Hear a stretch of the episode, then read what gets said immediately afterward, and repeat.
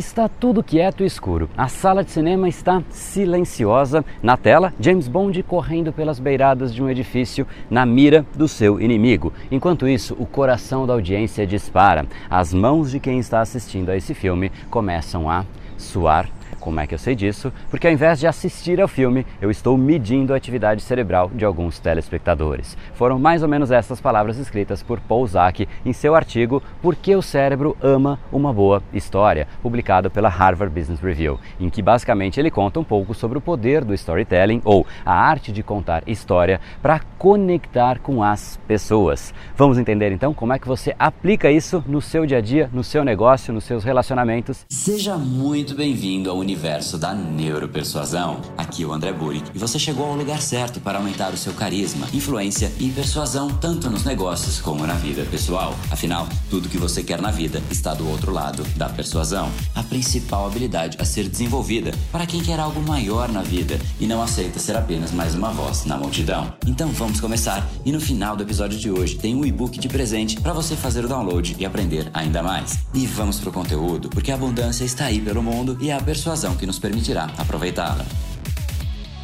Fala pessoal, André do Power, Academia Cerebral, criador do método Neuropersuasão, e esse é mais um dos nossos capítulos diários dessa minissérie diária e especial sobre neuropersuasão, que tem como intenção te preparar e aquecer para o maior workshop sobre persuasão, a Semana da Neuropersuasão, que você pode se inscrever gratuitamente aqui em neuropersuasão.com.br, que vai ser uma semana de muitas aulas, e-books, PDFs, materiais para você realmente entender o método Neuropersuasão em muito mais profundidade. E então você conseguir aumentar o seu poder de impacto, de persuasão, de influência influência e de carisma. Afinal, tudo que você quer está do outro lado da persuasão. Hoje, então, a gente vai falar sobre os efeitos dessa arte de contar uma história e como você pode trazer isso para o seu dia a dia. E só para você ter uma ideia na prática da diferença do que eu vou te ensinar hoje, a Débora Félix, que é uma aluna do curso Neuropersuasão, ela entendeu o poder do storytelling e passou a se comunicar de uma forma completamente diferente. E nas palavras dela, isso está contribuindo muito e é impressionante. Agora que eu conheço a ferramenta e todo o processo, isso é fantástico estou falando com as pessoas de uma outra forma.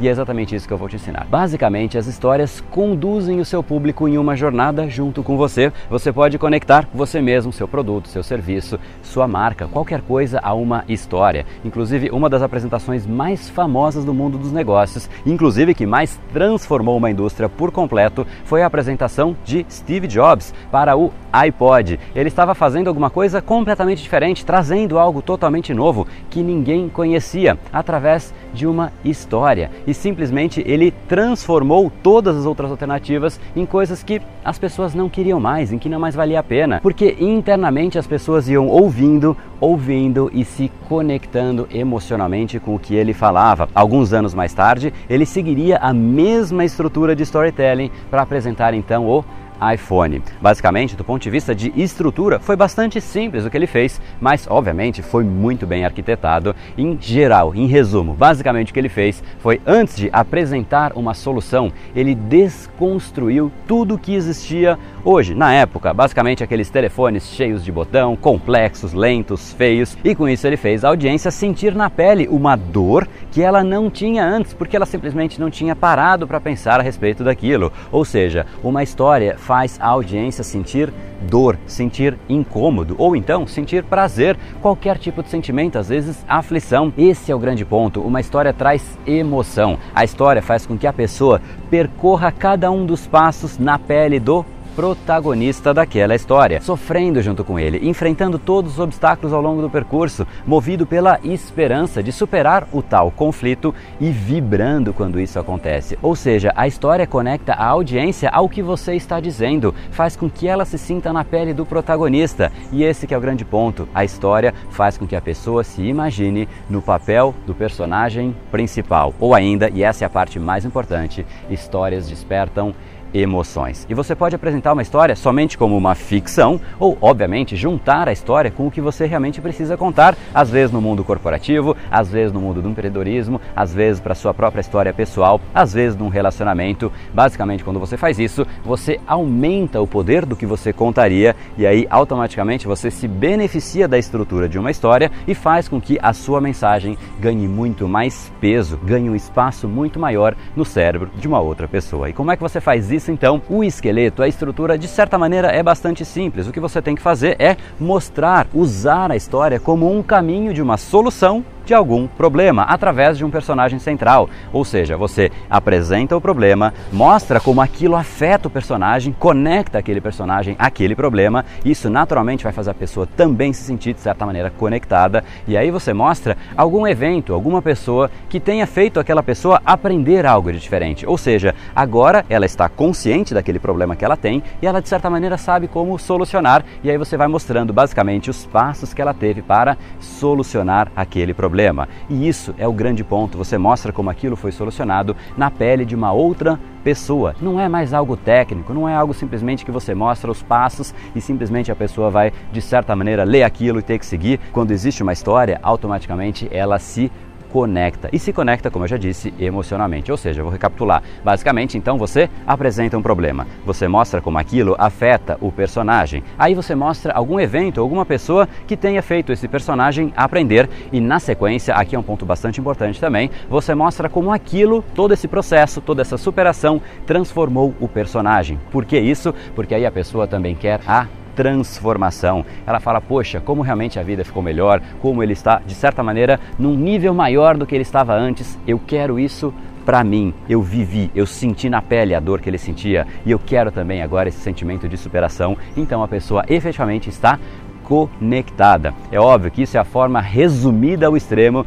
do storytelling. Então, problema, aprendizado, solução e como isso transformou o personagem. Repetindo: problema, aprendizado, solução e como todo esse processo transformou o personagem. Trate os problemas que você resolve em forma de história e automaticamente crie muito mais emoção nas pessoas. E como a gente já falou em alguns outros vídeos dessa série, é exatamente a emoção que conecta a pessoa. Então, mais uma vez, resolva os problemas através de histórias. Mostre os problemas que o seu produto, o seu serviço, a sua marca soluciona através de histórias.